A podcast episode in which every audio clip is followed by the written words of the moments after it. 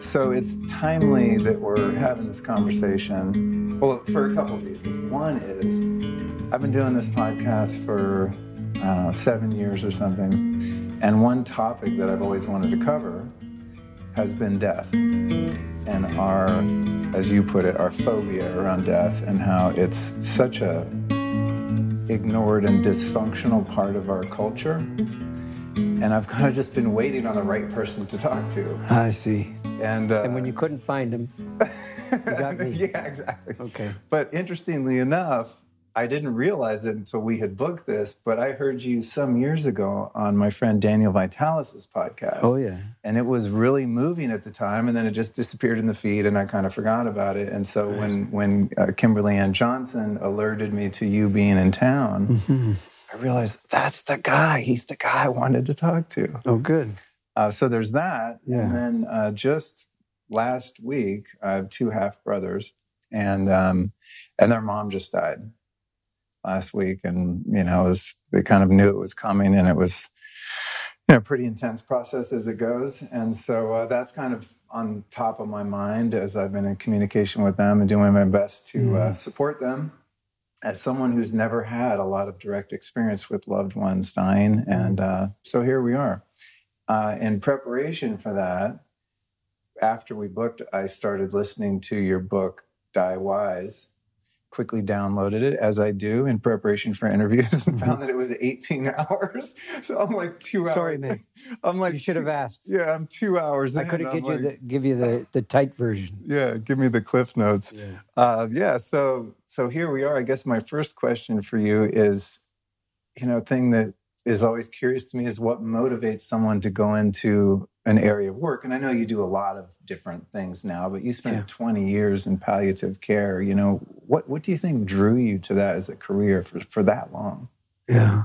It actually wasn't even that long. It was maybe six, Oh, okay. I think. Oh, okay. I just look older.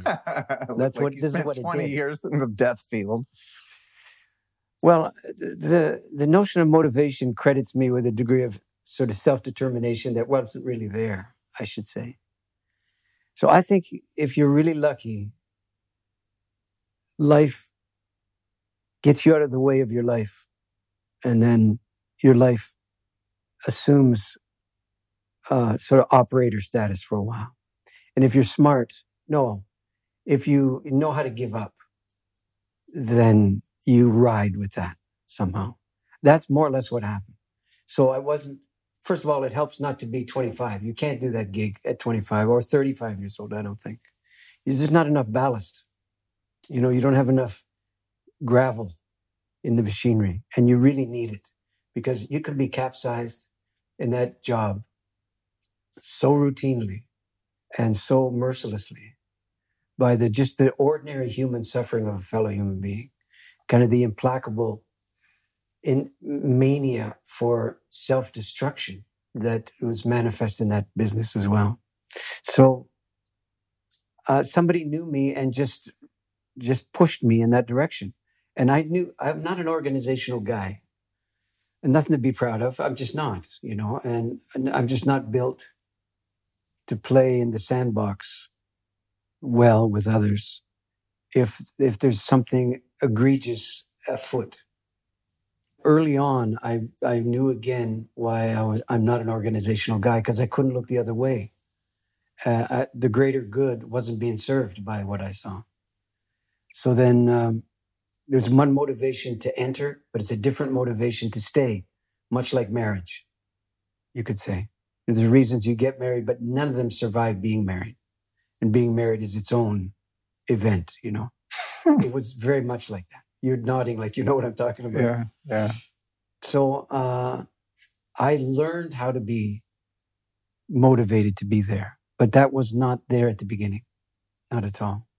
It was um, I didn't know there was such a thing as palliative care. Really, uh, the notion that there's that the dying people can be severed off from humanity. I'm I'm putting it very prejudicially now, but this is what I came to see that um, dying people can be sequestered and that is, quote, for their own good that they are. And I don't just mean institutionally, apropos of like old people, for example, but I mean their citizenship in the land of the living was in su- suspended animation, and nobody seemed to be troubled by that. I was the only one who th- thought, this is not only unnecessary and premature, this is malpractice. At the fundamental level, that's what it was. So now I'm motivated. You see, now it begins to rise in me a sense of, I don't know, a kind of fundamental injustice that can't be defended by the particulars and the needs and the institutional limitations and things like that. So then I stayed. And then uh, very quickly, it worked that I, I rose to the, the top of the particular food chain that I was working in. You couldn't go any higher and not be a medical person. But I was in a circumstance where I was telling medical people how to practice, not how to practice medicine, unless you elaborate your understanding of medicine and not have it just be about metabolics, but have it be a real whole person consideration, which is what dying is. It's not a metabolic event with unfortunate psychological add ons. That's the way it was dealt with. So it was principally in a medical environment, dying becomes medical. You know, with uh, to a man with a hammer, everything looks like a nail. That's what it was. And of course, same could be said for birth the way we treat oh, birth. indeed, yeah. right? There's a. I mean, it's the reason that Kimberly and I work together. So we recognize a kinship in the afflictions of the work as well as the work. I had an increasingly unavoidable obligation based on what I saw to do what I could as long as I was there. And so I took a lot of chances. And taking chances in an institutional setting in a fundamentally conservative practice area like medicine is a time limited arrangement. It just is. And I'm not blaming anybody for that. I put myself on a collision course with the, the powers that be. I didn't really intend to, but I realized early on, I think this is what's coming. So for a while, I was the beneficiary of benign administrative neglect. And it worked out exceedingly well for a brief but intense period of time. And I even conned myself into thinking this could last for a while. But doctors, understandably, won't take direction from non medical people, given the kind of medical legal uh, liability arrangement that in North America, I think generally pertains to the, to the profession. So I don't blame them, actually, for closing ranks against one, somebody who's not their own, because I wasn't really as exposed as they would have been to radically challenge their practice. I wasn't exposed to the liability in the same way that they could easily have been.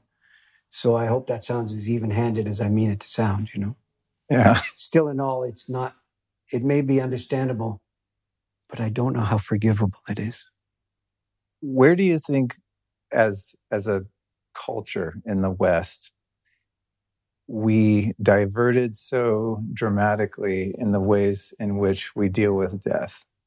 From a historical perspective, looking at indigenous peoples, peoples that were more fully integrated into the human experience, into uh, nature, into our understanding of the cosmos, it seems that ancient peoples or peoples living closer to the land had, uh, from my perspective, a healthier relationship with death. Where do you think this divergence happened when we started to create this phobia and um, compartmentalize death and treat it, as you said, as some sort of metabolic pathology rather than just a natural inherent part of life to be celebrated and fully experienced? There's a few contenders for what happened, you know. I think if we're talking about Anglo North America, which is the only regime I'm properly qualified to make any observation about at all, I think. But but our experience here in North America is hasn't gone on that long. And I think part of it can be traceable literally to coming here. Yeah. I mean, you know the rap in your country here in the United States, you have a national mythology about why people came. And I I mean that it's a mythology because it doesn't stand up to any scrutiny at all in terms of how it actually went down back in the day. Never mind now. So nobody had any intention of getting back to the land in the sense that you mean it in your question. I mean, there were a lot of agrarian people, but they did everything they could to clamber to the top of the pile right from the get go, right? So, how, if you're basically a, a consequence of kind of institutional enslavement of some sort or other in the old country, how do you suppose you'll be come to a new country and a fresh start? You willing to start at the ground, do you think? Because these people were desperate to avoid what they ran from. But it's very difficult to have an agrarian society and not have a lot of workers who are menial in their tasks. So, do you think the guys who ran from that stuff are going to line up for exactly the same gig in the new world? You know that's not what happened. So, the best slave owners around were people who deek slavery. This is kind of a well known historical reality, no? So, there's that a ter- terrible misapprehension about what starting over could possibly look like. And it turned out to be more of the same with you on top, if you could manage it. That was the dream, actually, the malignant dream. The other thing, too, is very, very practical.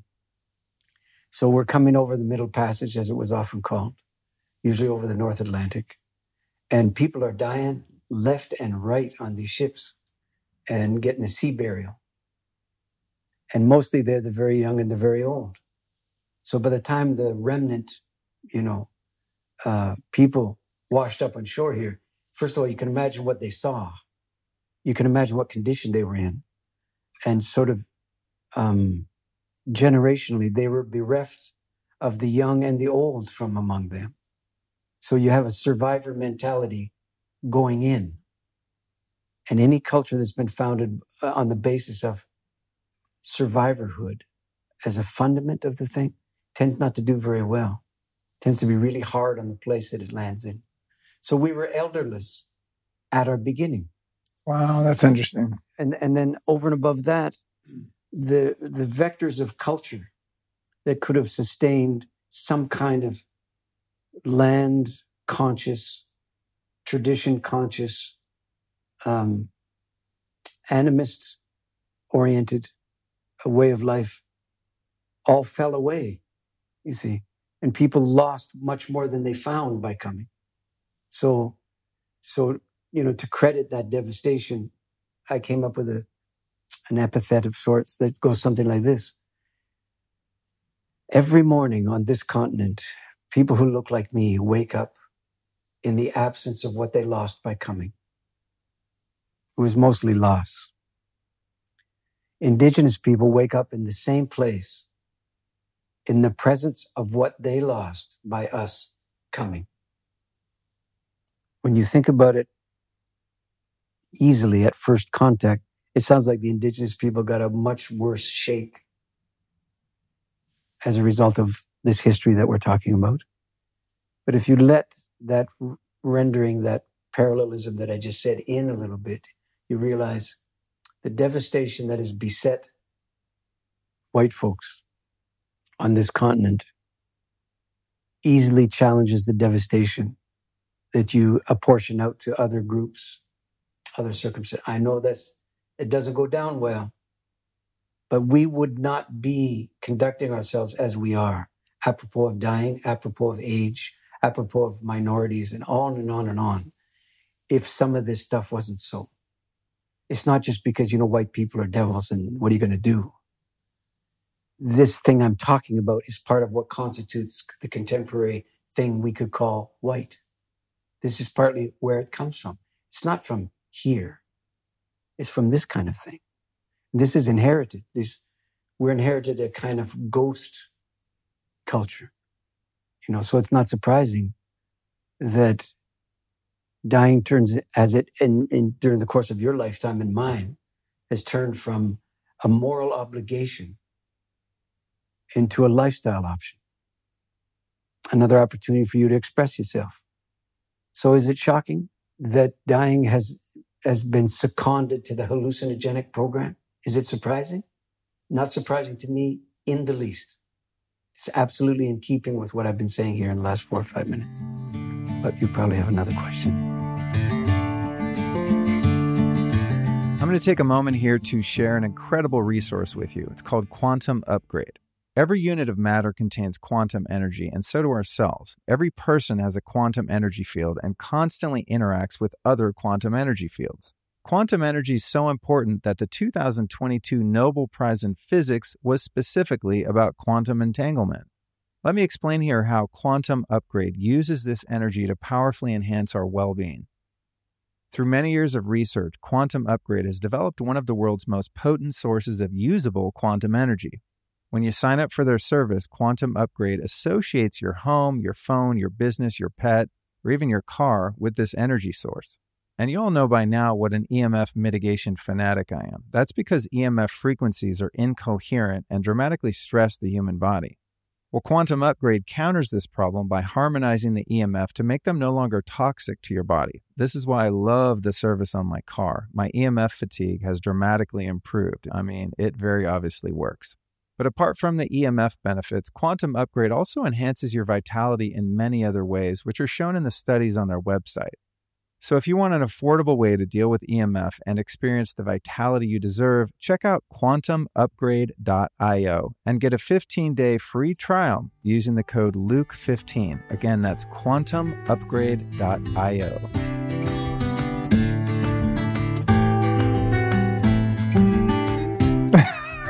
I have many questions. Yeah. But that, that brings to mind uh, something I've observed. You know, I'm 52, um, so I've been around a little while, maybe not quite as long as you have. Yeah. But it's very common that Americans that I know have a no real direct experience, or at least long-standing or impactful experience of the influence of their elders, of Yeah. grandparents, great aunts and uncles, et cetera, right? The, the family unit. And not only that, many of us, I mean, this is true. I- I was talking to my wife about this yesterday. No one on her family, for example, knows anything about their past, their Mhm. relatives, who came from where, who Right. landed where, where, Right. they, you know, Right. it's like our family trees, generally speaking, and this is true in my case. I mean, I've had to really, I've interviewed my parents like I'm interviewing you, asking them uh, everything they know about our family lineage to try to get some understanding of where we are and to have something maybe to pass on, uh, Yeah. you know, when I have kids. But we, we do seem to have, to your point, a massive disconnection with those that came before us. It's like we don't really have a culture. So it makes sense that we don't have this inherent and integral part of culture, which is how we approach death. So that's just like one kind of one nuance of the human experience that's largely missing or dysfunctional because we're kind of missing the whole thing in most cases. I mean, I think some people, you know, they have their oh yeah, you know, we, we go back to Italy, visit the old country, we have family there. I mean, there are Mm. people that are connected to Yeah. the places from which they came, but largely speaking, I, I mean, I don't know, other than people like you to whom I speak on this podcast, I don't know a lot of elderly people that can kind of teach me uh, elements of wisdom that have been passed down about death or birth or what life means. I mean, you have to really seek it out. It's it's not just inherent in the family unit that Yeah. Yeah. you're going to sit down with grandpa and learn about the way of the world. you know, You're describing a tragedy, you know, that takes the, the form of poverty. I don't mean socioeconomic poverty now. I mean poverty of the kind that you've just described. But the thing, the whole thing is tragic, no? So let's come to the last thing you said first. A lot of people look like me who are a lot younger than I am, are very keen on the notion of, I'm going to use the word pillaging. Pillaging other ancestral traditions, not their own, for the sole purpose of reconstituting a sense of personhood and selfhood that's legitimate. And what's the cost of that legitimacy? To disconnect yourself, to throw everything that you came from under the bus in the name of coming from something more worthy of you than it actually is. Okay. That's the tragedy. No, that's not that, right? That's certainly one of the elements of the tragedy you just described. So it's important, I think, to understand that elderhood is not a consequence of age. Elderhood is a cultural function. It's not a personal identity. People go in and out of elderhood in their last part of their lives, according to the circumstances, the needs, the troubles of the times, and their particular the particulars of their place. That's what elderhood is there to serve. When you elevate, it's not the right word, when you segregate the notion of elderhood from all of those contexts, you get all this generic talk about elderhood now. You know, that like anybody older than you is fair game somehow, somehow just permanently on call, kind of like your, your faceless ancestors. You know, they're just, that's what they're there for. You know, when it comes to you that you, you could use a little top up, then you hit them up. And the rest of the time, what are you doing to sustain them? To see to it that they'll be there in your time of need? And the answer is nothing. It's more tragedy, you see.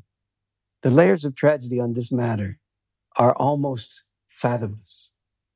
There's so many, so many things that we've not given ourselves to when we could have done, when we're at sort of peak performance, showroom condition um, earlier in our lives. So I grew up in a time, listen to this, it sounds like a geezer story now. But the truth of the matter is, I did grow up in a kind of a place where you, quote, respected your elders, unquote. Now, that was the term. People would use it from time to time, but not really as a piece of advocacy. They used it as a, as a descriptor. They were describing something that was ongoing and so, and wasn't debatable, didn't need to be debated, was in, a, in its way manifest. What happened to that? In a relatively short period of time. Who says respect your elders and means it? Who says it non ironically? When was the last time you heard it said as a piece of advocacy for the love of God, respect your elders? You get no takers for that, just as a blanket uh, declaration of the fundament of a cultured person. That's what that is, but you'll never get takers for it. Why not? Well, I think one of the things that happened was that phrase was sequestered off from the rest of the phrase. The rest of the phrase went like this Respect your elders as they conduct themselves respectably. That's the other half. That's the reciprocity, you know. So what we have now is a situation that can be summed up in a little vignette that occurred to me when I was right at the tail end of finishing the, the book that was nominally about elderhood I wrote called The Come of Age. I'm in Oaxaca, in the city of Oaxaca. I'm just finishing the book. I find myself in a bar, a very unusual circumstance for me. And there's a woman who's maybe 30 years old and she's that far away. And I haven't been in the game for a long time. Okay. So I don't even know how it works. I never knew then, but I certainly don't know now. so she just looks at me and so I don't know what that means. So I just, I just nodded back to her. So she walks over and she says, so what do you do? And like, but she's not even looking at me. She's still scoping the joint, you know? So like an idiot, I think she's asking me a question that deserves an answer. So I answer her. I'm working on this book about, you know, writing things. In this case, we're working on a book about elderhood. Elderhood, she said. Why? Just like that. I said, well, I think I, again, I think she's asking me a question. It's clear she's not. In retrospect, I realized she wasn't. But I said, uh, I think something happened on the way, on people's way to agedness that waylaid them in some fashion. I didn't get the whole sentence out. She just waved me off. She said, Oh, I know what happened. Elderhood, no, wisdom, she said. Wisdom abandoned people your age. And she had her finger like that. Abandoned people your age. We've got it now. That's the tombstone of elderhood right there that little vignette. And yet, you'd get an awful lot of self avowed, conscious people absolutely aligning with her take on where wisdom resides now. As older people have been disqualified in the, in the sightlines of middle age and younger people, utterly disqualified for reasons we could get into in great detail, but the ecological ferment would be one. So we have very little credibility, anybody my age, in the eyes of people of that age. You see, it's a big generalization, but it's bearing it's bearing itself out. All right, let's get honest here. Do you ever feel bloated and gassy after you eat? Well, it happens to the best of us, especially after a high protein meal. Well, stay tuned because I'm going to tell you how to tackle this problem on the cheap, folks. If you're like me and you eat a lot of meat, fish, and eggs, it could be crucial to supplement with enzymes that break down these proteins into amino acids that your body can actually use. It's like your body has a bank account of enzymes, and it really helps to make a healthy deposit into that account. Now, I know you probably love the products from Bioptimizers. We're all magnesium deficient, and Bioptimizers makes the best magnesium supplement on the market. But did you know that they also make a best selling digestive enzyme product? It's called Masszymes, and it's a full spectrum capsule of plant based, naturally derived enzymes that digest proteins, starches, sugars, fibers, and fats. I'm on these enzymes literally with every meal I eat at home, and even sometimes throw a few in my pocket when I'm eating out. Well, this month only, Bioptimizers is offering our listeners a free bottle to try it out. All you have to do is pay the nominal shipping fee. To score your free bottle, visit masszymes.com slash lukefree and enter the code luke10. Easy peasy. That's M-A-S-S-Z-Y-M-E-S. masszymes.com slash lukefree. And aside from crushing bloating, gas, and fatigue, Masszymes also help with nutrient absorption and muscle mass. So don't miss out on your free supply this month only. That's masszymes.com slash Luke free and punch in code Luke10 to get your free bottle today.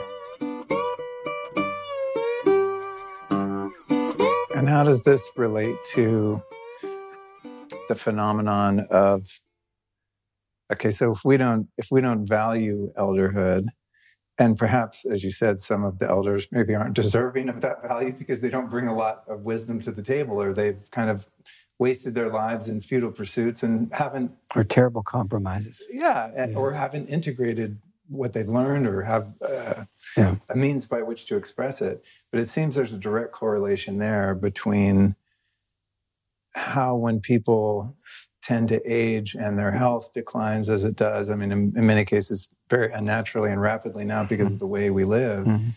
uh, sequestered into assisted living, mm-hmm. and then the diseases get worse, and then it's hospice, and it's just like I see just a, such a sad demise mm-hmm. of, of older people. Yeah, and and we we seem to have um, a word that you've used a bit this phobia around just being present to that decline like the idea of a westerner taking their ill parent into their home and caring for them throughout the end of their life.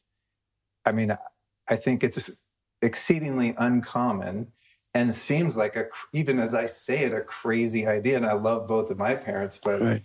it's it's not even. I mean, I don't know if I would do that. I, I hope that I'm a good enough person to do that if the mm-hmm. time came, but it's not really what happens. I think we just we have this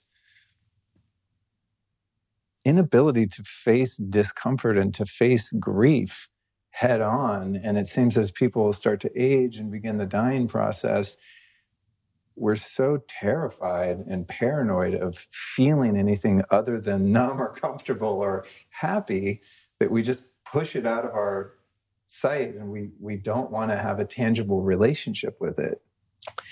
Well, what do you suppose the industry of self improvement's for? How can this be any other result of that enterprise than exactly what you've just described?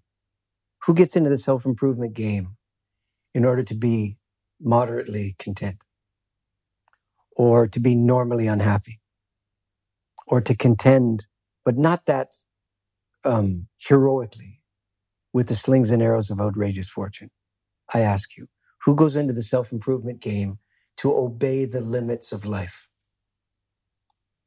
There. Yeah, true. That's it. Right. It's personal growth.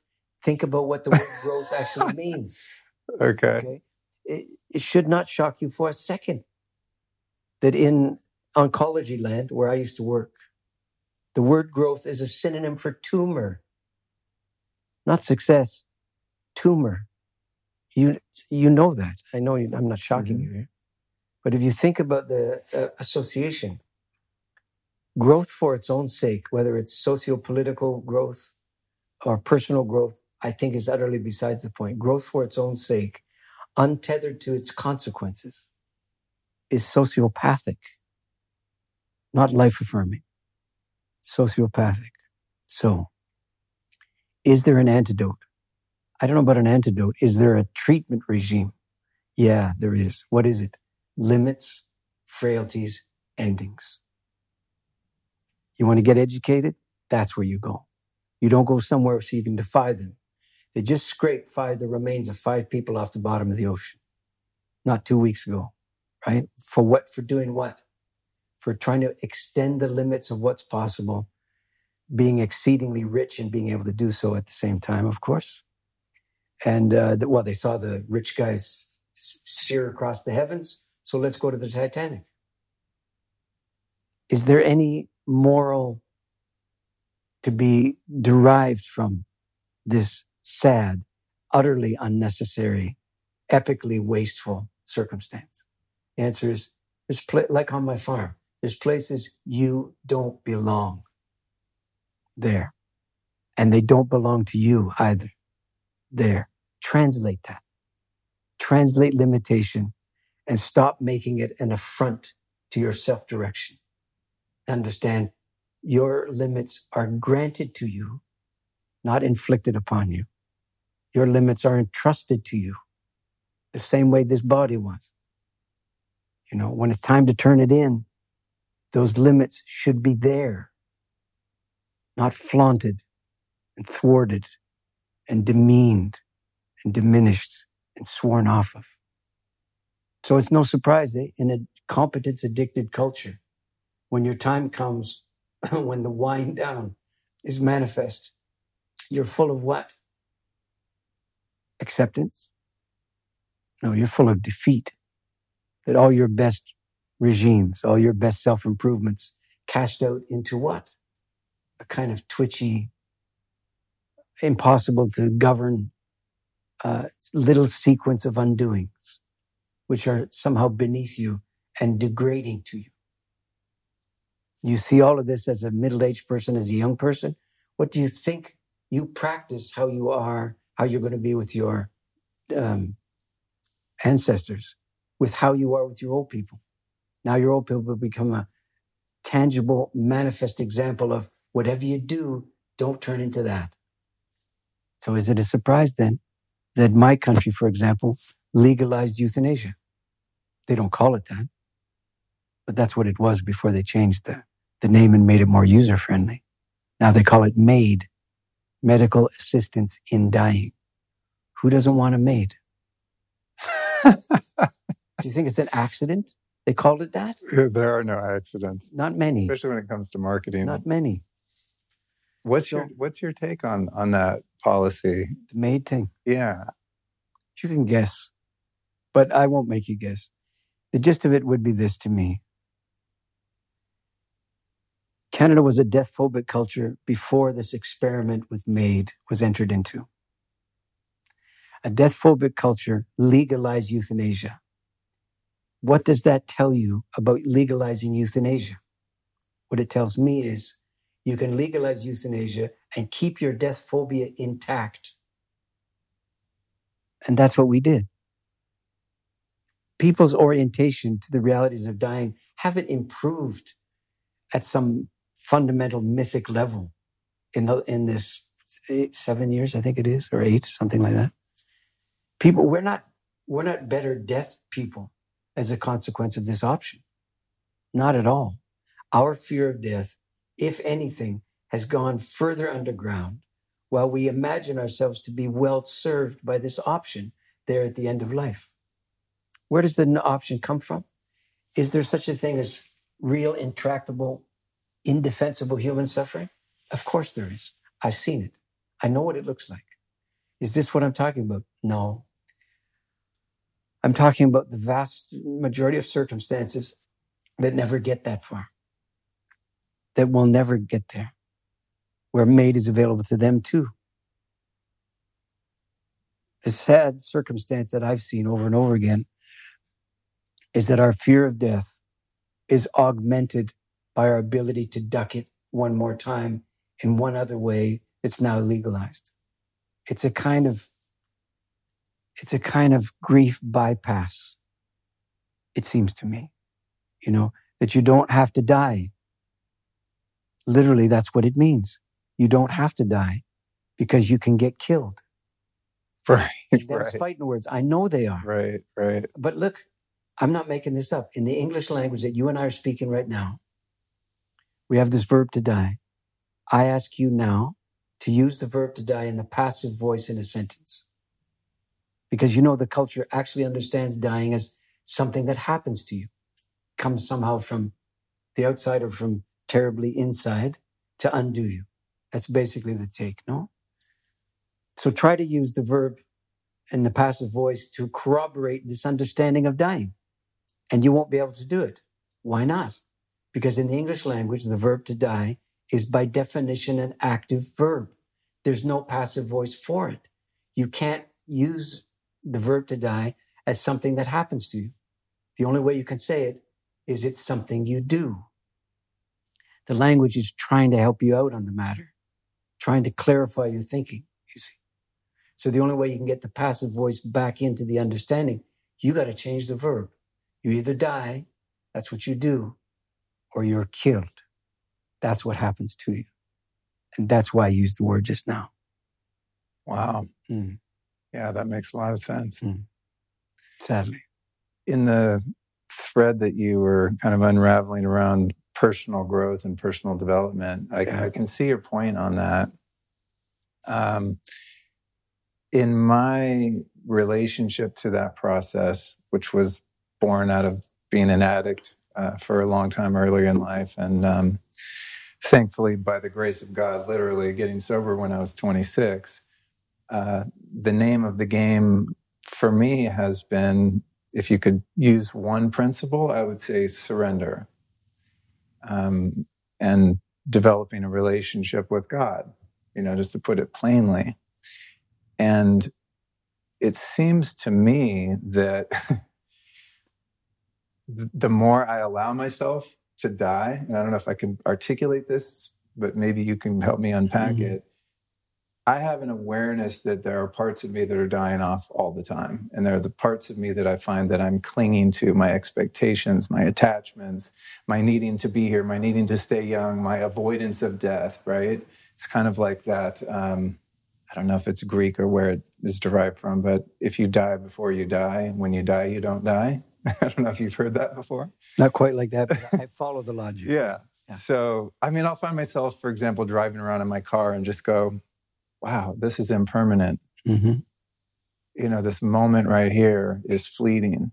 And I find what is the growth, maybe spiritual growth or understanding or unfoldment, is rather than uh, avoiding that reality in that moment, but to fully surrender myself into it and to allow myself to feel the grief. Uh, a more profound example would be, and Allison reminded me of this last night. There have been many times since uh, we've been together where we'll be having a moment, and I just, it's one of those moments of beauty that's just simple. You're taking a walk, you're taking a drive, you're laying in bed, and I'll look at her and feel this depth of love. hmm And at the same time, there's a heartbreak that's present Yeah. Because they belong together. because of the impermanence, right? And and so as I feel it now, that's how I'll feel it. It's a great example of what's happening in my body right now. And it's like I see there's kind of two options. One is just stuff this down and just stay in the love, right? And the other part is to just fully express and feel and just go, wow, yeah, this this really is impermanent, and to just savor. It's almost like a foreshadowing or a forefeeling of the grief that is sure to come at some point because in our forms here, there's going to be a separation at some point, right? Yeah. Do you I don't think, that's in the future. okay? That's in the present. Okay. That grief you're describing, Mhm. you can call it anticipatory if you want to, but when when is this happening? Now. Now, Right. exactly. So the grief about what is to be is here now. It doesn't need it to be to happen. You're alert enough as to the transience of the whole deal to have the alertness inform you now on your best days, if I may be so bold. Yeah. And in the rest of your days, you're a you're a lunkhead like the rest of us, Yeah. right? Yeah. With no clue whatsoever because somebody cut you off on the road, or whatever it is Sure. you know all the little things. So so speaking of transients your alertness as to the reality of transience is itself transient and fitful right? So how do you submit to that? That's a hard road now to realize that your victory moments are and then you're back in the grind and you don't know where the victory went and you realize it's not a victory you idiot this doesn't mean you win, right? That's not what submission is. It's not you secretly win and you, you're secretly prevailing now that you get it. You get it very fitfully.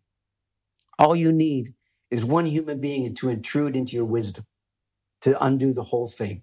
I'm saying this kind of jokingly. No, one human being infiltrates your certainties and the whole thing's for naught again. And if you happen to like them, oh, you're in desperate straits now. Yeah.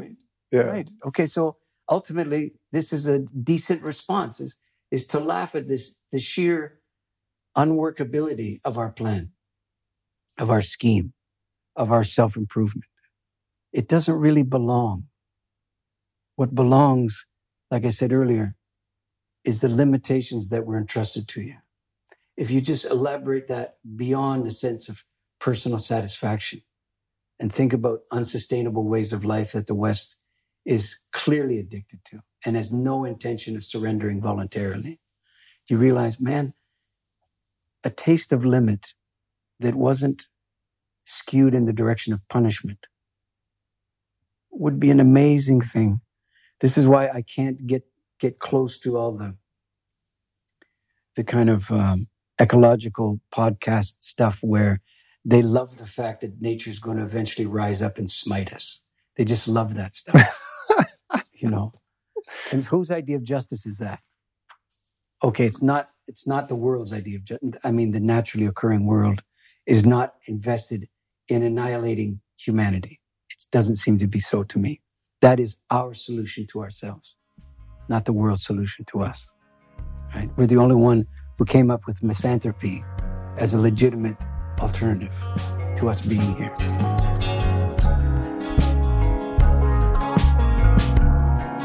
Most of us that are into health now realize that it's really important that we watch what we're eating and we're drinking, right? But I think a lot of people still don't realize how important it is to be mindful about the things you put on your body, not just in your body. So I'm talking about the lotions, the skincare products, personal care products, etc.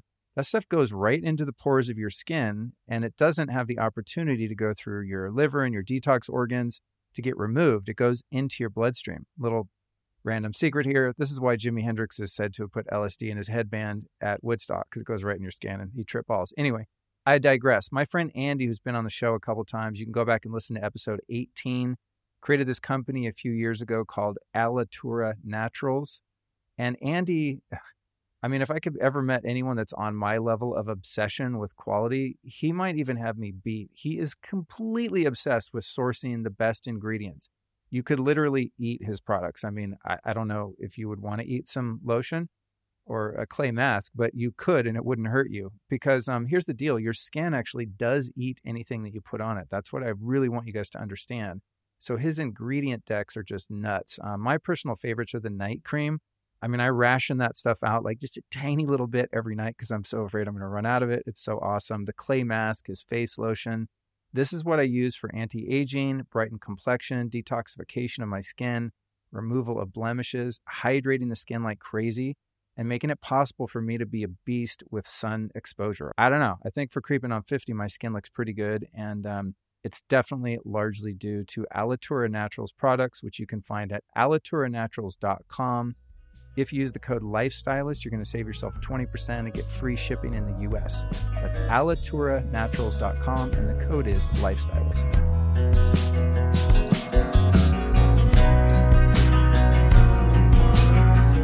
Driven by some um, unsolvable level of guilt, too. Right? Yeah, guilt, yeah, which has nothing to do with conscience, nothing to do with awareness at all.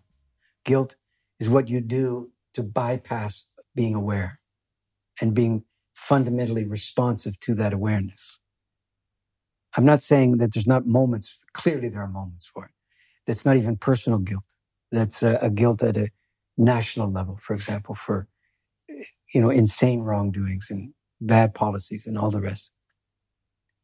But guilt never seems to me to have ever produced a conscious human being, uh, a twitchy, self harming human being Yes, surely. A human being who doesn't trust the, the, the body politic? Yes. But not a not something that you'd long after. That's not guilt's work. Guilt's work is um, guilt is an identity. It's not work. It's an identity. It, uh, take um, you know someone released from prison, so they've paid their debt to society, so called, so they don't owe society anything, anything further from the terrible misadventure that got them there in the first place. Okay. But they're still guilty, aren't they? Aren't they? They still did the thing they did, didn't they? Correct. That's identity stuff talking. You'll never not be guilty. That's the straitjacket of guilt. As a moral compass, it's a disaster. But the notion of fundamental sorrow and regret is absolutely weapons grade alertness. It really is. Weapons grade, I'm referring, using that to refer to the capacity to undertake some kind of revision of the understanding that if until you're guilty, you don't get it. It's weapons grade in that context, is what I mean. And you said it, of course, it's fleeting our awareness and acceptance of our own mortality, of the impermanence of love, of, uh, of precious moments. Right. Do you think that that's a healthy practice, as fleeting as it might be? And I, and I ask because I find that the looser are my attachments to the way things are, the easier time I seem to have. I, when I think about my own mortality, the more I can have a working relationship with it now, seems to make it less scary. Yeah. Or just thinking about my parents passing or any sort of loss or grief. It's like, it seems if I am able to cultivate my ability to experience grief and do my best to not run from it and numb it out, that it actually takes the power out of it in a way. Out of what? Out of the the the fear of having the uh. feelings, right? It's like I think so many of us, and I'll, I'll, speak for myself for sure. You know, I spent so much of my life, and I'm sure I still do in numerous ways. But eh, speaking of addiction, um, you know, my entire life was around the avoidance of feeling anything, especially something like grief or loss, which I had no capacity to handle. Right. Yeah. So it, it seems the more I can just face the difficulties of life and the challenges head on they sort of lose their power they lose their potency. It's like a feeling comes up like it did a few moments ago talking to yeah, you. yeah. There would have been a time i would have been terrified to feel yeah. any of that. Now it's just it's a little wave that passes through and then you just keep it moving. Yeah. Temporarily. You got to put that at the end of the sentence no? Temporarily yeah otherwise you say oh i got i i got the new skin. Right. This is the this is what i go dancing in to use peter right. gabriel's lyric there yeah, you, look, your victors are temporary. Your realizations are temporary. No, if I were to ever to recommend any, anything to anybody that I think constitutes a pretty good practice that really doesn't have much downside, it would be this. I saw the people who had the hardest time dying were the bloated people. I don't mean now physically. I mean the sense of all the accretions they managed during the course of their lives, they maintained to the extent that they were able with the oncomingness of symptoms and all of that downturn stuff. They, they maintained everything they could of their former life, their former sense of themselves and so on. They died the hardest, almost across the board. So let's use the example of your stuff. You got a fine guitar collection, I notice. We could talk about it later, maybe. I envy, envy it, of course. But I'm saying, if you have a lot of stuff, you're coming towards the end of your life, you're going, to, you're just going to have a hard time. Why?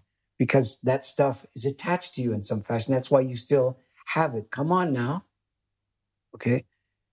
One of the greatest practices is to watch your stuff walk out the door in somebody else's hands. It just is. Yeah. And that's good practice for everything we're talking about now. And here's the thing I'm not saying it's necessarily good for you. And maybe I'm talking about the guy who's walking out the door with one of your guitars. Yeah. Okay. So the extent to which the good stuff circulates is the extent to which we don't do too badly. I don't mean just in terms of personal, sorry, I keep touching that microphone, uh, survival. I don't mean survival. I mean that the world is in some incremental way slightly better off as a consequence of our departure from it than it was when we are clinging to it. That's what I mean. That is doable. You don't need a massive revolution in consciousness. You don't need 40,000 people to go along with you. You don't need a movement on the internet to do what I'm talking about. You just need to find a way to say goodbye to your stuff while you still can. So when do you start? Now. There's nothing to wait for vis-a-vis dying. You're right. When I'm 80, I'll start to thin out the herd. Yeah, sure. Sure. Well, when I can't play anymore, then I'll start. Yeah. That kind of. And thing. when you say stuff, uh, Yeah. uh, I'm assuming that that would also be um, the constructs of who you think you are. well, of the world, course, right? because you're not going to let go of your stuff, stuff. yeah, If you if that other half is not happening, yeah, or if you do, God bless you, because against all of your inclinations, you're just you're just parting with something, and you hate doing so. You know, it's a Scrooge moment, right? You remember the famous Dickens story, Ed, yeah, that thing about he's learning what it means to give, which he never knew about because he was busy calculating what he had and trying not to lose it, right? Those people don't die well. And that's what that Christmas Carol story is about. Clearly, it's not about Christmas, it's about generosity. Generosity of spirit is not a good replacement for generosity with your stuff. If you're going to choose between the two, be generous with your stuff and don't worry about your spirit too much. I would say. But of course, these things go together. You part with stuff against your own inclinations, your spirit bitching and griping will follow. But if you wait for your spirit to get it all figured out first, your stuff is going to coagulate in the basement till the cows come home. See, so better to act and then have your feelings catch up.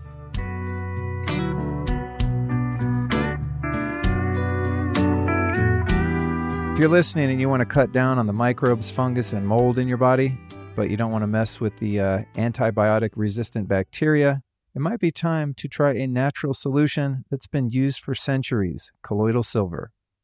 Not only that, but the patented Silver Sol technology from Silver Biotics doesn't harm the beneficial bacteria while doing its job in the body.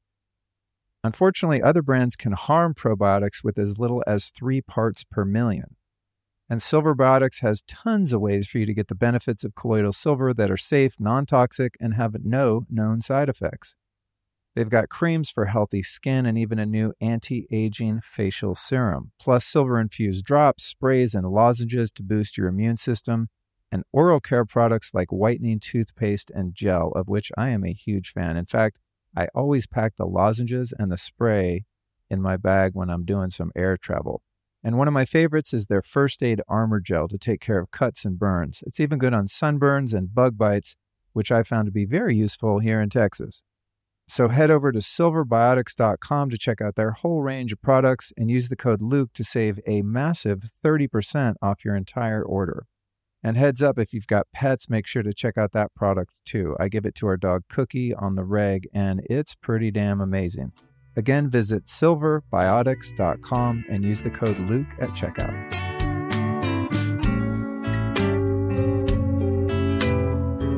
Many people face death as a result of illness. And uh, because we like to avoid pain, and there's an entire industry there set up Yeah. for long life and for the avoidance of pain. I'm assuming in your experience that many people were heavily medicated at the time of death Yeah. and, and sort of losing whatever sense of presence they had. I, I mean, I know what it's like to be on painkillers, for example, and you're kind of not all there. And so I have a curiosity around, you know, end of life comfort Mm.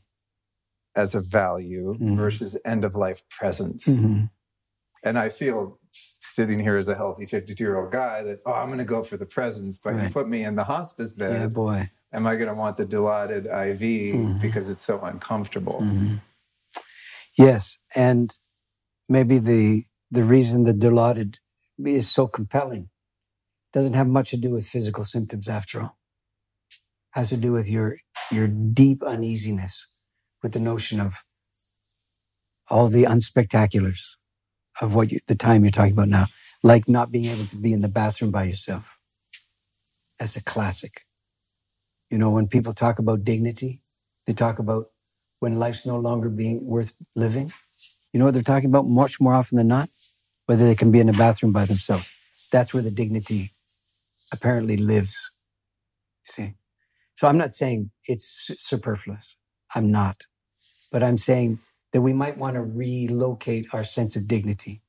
So it's more in keeping with these limits that we're talking about and less infatuated with um, supremacy, uh, uh, mastery, and competence. Mastery and competence, not your best friend when you're dying. Have you ever heard the story about Aldous Huxley's death? Remind me.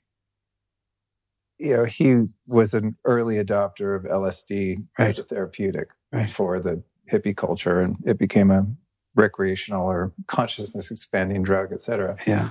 And uh, on his deathbed, he requested that his wife give him 100 micrograms of acid. And he checked out in an LSD journey. And from her account, had a beautiful experience. you know, and I think about that as to me, that sounds just absolutely terrifying. but hmm from a certain perspective, one Mm. could see that. I mean, if if if you're anything when you're in an LSD experience, um, you're present to a different level of reality, an interdimensional sort of reality. Um, and I know because I've had so many experiences where my reality went really dark. I mean, I'm going way back in years, but still, there was something more tangible in those experiences than just your normal waking state, right? And um, to me, that story stood out because it's such a different account of how most people die and her experience of him just being in a complete surrender and joy and love and just being there for it in a profound way. It's kind of the antithesis of running away from the experience, I think. Um, to me, that seems like the opposite of taking a bunch of opiates and just kind of checking out because the whole thing emotionally and physically is just too demanding and terrifying and painful. You think the motivation is different between the two options? Well, maybe the motivation is the same. It's just a different mechanism of action to get you there, right? You know, I don't know. It's not Yeah. my my thing. Yeah. I don't know about it. It wasn't as oncoming as it is now when I was working the trade. But I could make this observation, I think could be helpful regarding what you're saying. People tend to die in the manner of their living. We count on the notion that there's certain peak experiences in life that are going to deliver you from you long enough to give you a cho- like a, an unabated choice and you're going to exercise the choice wisely. That's the assumption. But I didn't see that. I have to tell you, I didn't see everybody on the planet die in a given year. Obviously not. And I don't know that thousands makes what I'm saying more true or less true. But for what it's worth, just to consider, if you begin, if you die in the manner of your living, then the spectacular delivery system that you're imagining where you can finally leave yourself behind is the final victory of this self you're trying to leave behind. A very hollow victory indeed. You know, to cease. Anyway, I can't pretend that there's a solution sitting there for all of these death terrors that's invariable and is going to work for everybody and should work and should be available and nobody should have to die suffering and i just can't i can't collude with the notion that suffering somehow doesn't belong i i, I can't so i'm i don't set myself the task of obliterating human suffering there's an element of suffering i don't know if i'm talking about degree here or kind or i don't know but suffering belongs near as I can tell. And in the same way that things that hurt you belong. The fact that they hurt you doesn't disqualify them. Right? The thing, the fact that there's stuff you shouldn't eat doesn't mean it shouldn't be in the world. Hmm. Right? But they, they belong. Your hurt belongs. Sometimes our hurt is our biggest gift. I mean, some of the hurts I've experienced in my life have, in hindsight, benefited me more than when things were going well yeah. and easily. yeah. I, mean? I, understand. But you can tell I'm veering away from the hero stories, the Huxley kind of stories. And yeah. I just do. Yeah. Just congenitally, I do. Why? Because I saw, look, at any given time, let's just pull a number out of the sky 400 people are dying, right? Everybody knows the story of the one of the 400 people that didn't die on schedule, didn't die as expected, didn't die badly, and so on. Everybody knows one of those stories. It defies the odds, pulled it off, heroic, and all the rest. Nobody tells the stories of the 399. I do. Why? I'm not saying they cancel out the one, but I'm not saying that the one cancels out the 399 either. So my thing is this. Let somebody tell the story of the heroic one person who defied the odds of death. I'll tell the story of the 399 people who died on schedule in a way that was so predictable given how they lived. And we get all the 400 stories told. That I can live with. But the notion that we got to eliminate the 399 so they can all become the one is a monstrous, monstrous, ghostly proposition that is indefensible and frankly cruel and intolerant, near as I can tell. I mean, where's the room for frailty and failure if you keep telling hero stories? See? But futility and failure and fear and these things belong, man. How you are with them, not how you are without them, is the story to me. So, if how you die is how you live, then mm. it seems we'd be best served to really focus on living well. Well, but not to the exclusion of what we're talking about. Uh-huh. Because, as you so properly said and teared up when you said it, how do you come to alertness about this matter? When your life's going good? Nobody ever came to me and said, Everything's going great. I thought it was time to talk about dying. Never happens. Never going to happen. There's something about things going well that just it gets you off the scent of the big things. I'm not saying you should seek out destruction, destitution. I'm just saying, just let's just be alert that when things are going well, that'll do. You're not that much of a seeker when things are going well, right? Okay, in fairness to us all. So there's something about things going off the rails that turns into something that could be exceedingly useful as long as you don't try to convert it into another secret victory game. If you don't, and you let your defeats defeat you, then you realize, along with, I think it was Rilke who made this observation, we're not here to prevail. We're here to be defeated by greater and greater things. In other words, you up your game on the manner by which you can be undone. And that's your nobility, not how you resist being undone the quality of what undid you is something to brag about. Amen. Amen. Who have been three teachers or teachings that have most profoundly impacted three. your work? Lord.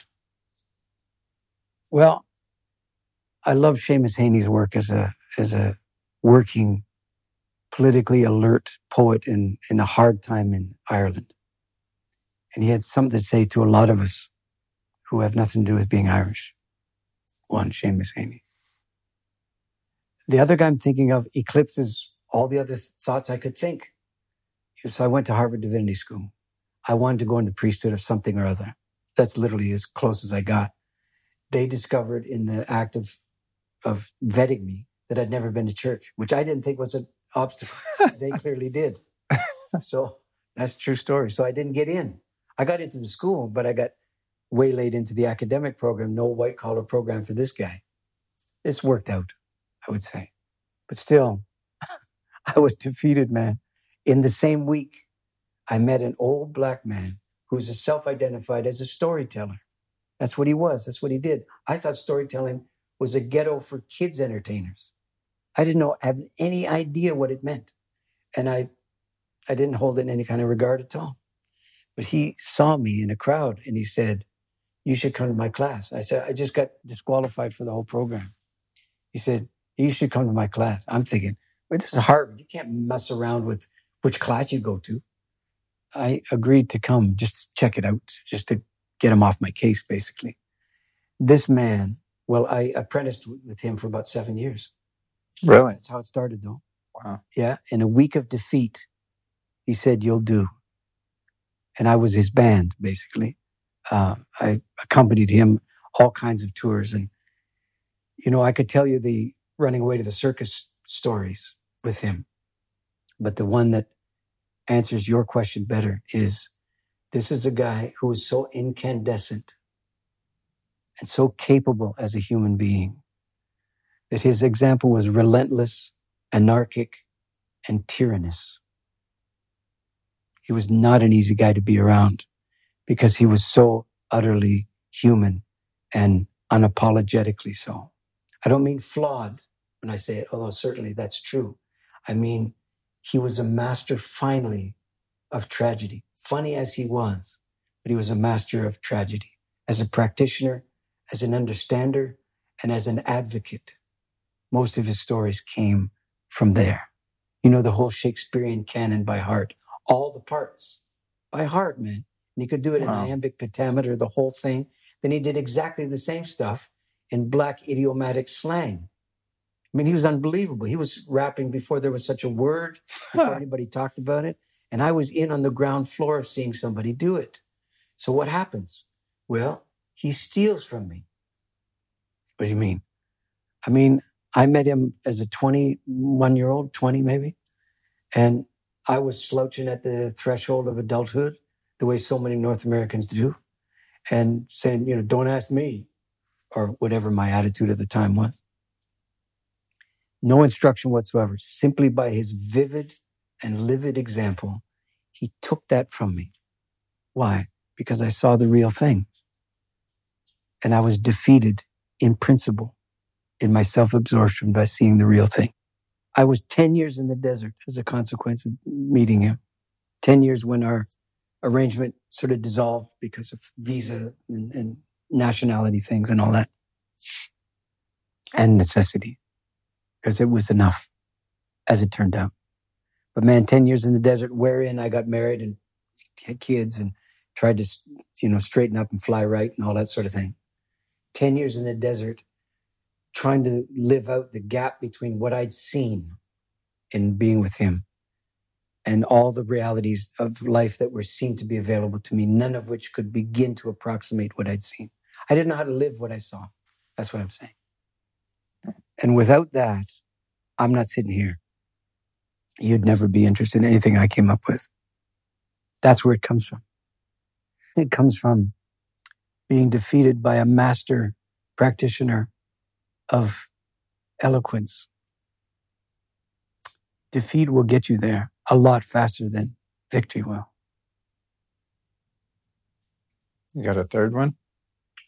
He's two. That's three altogether. Him and Seamus Heaney is three people. hey, Cookie. His name was Dr. Hugh Morgan Hill. Say it with great reverence.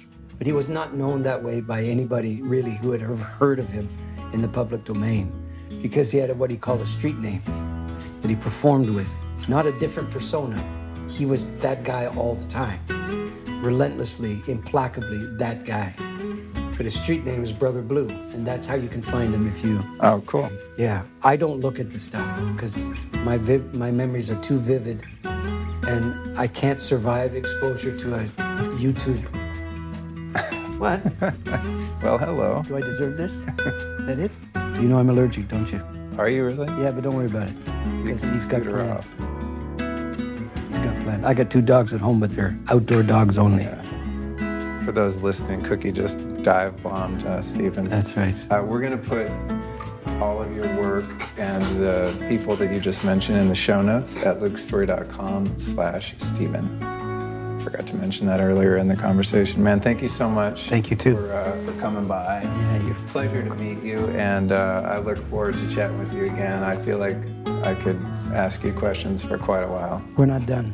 Yeah, yeah, it was fun. But I appreciate. I know you guys are on tour and in between dates, and I'm so grateful we were able to sit down in person and share some space and, and have a tea. Me too.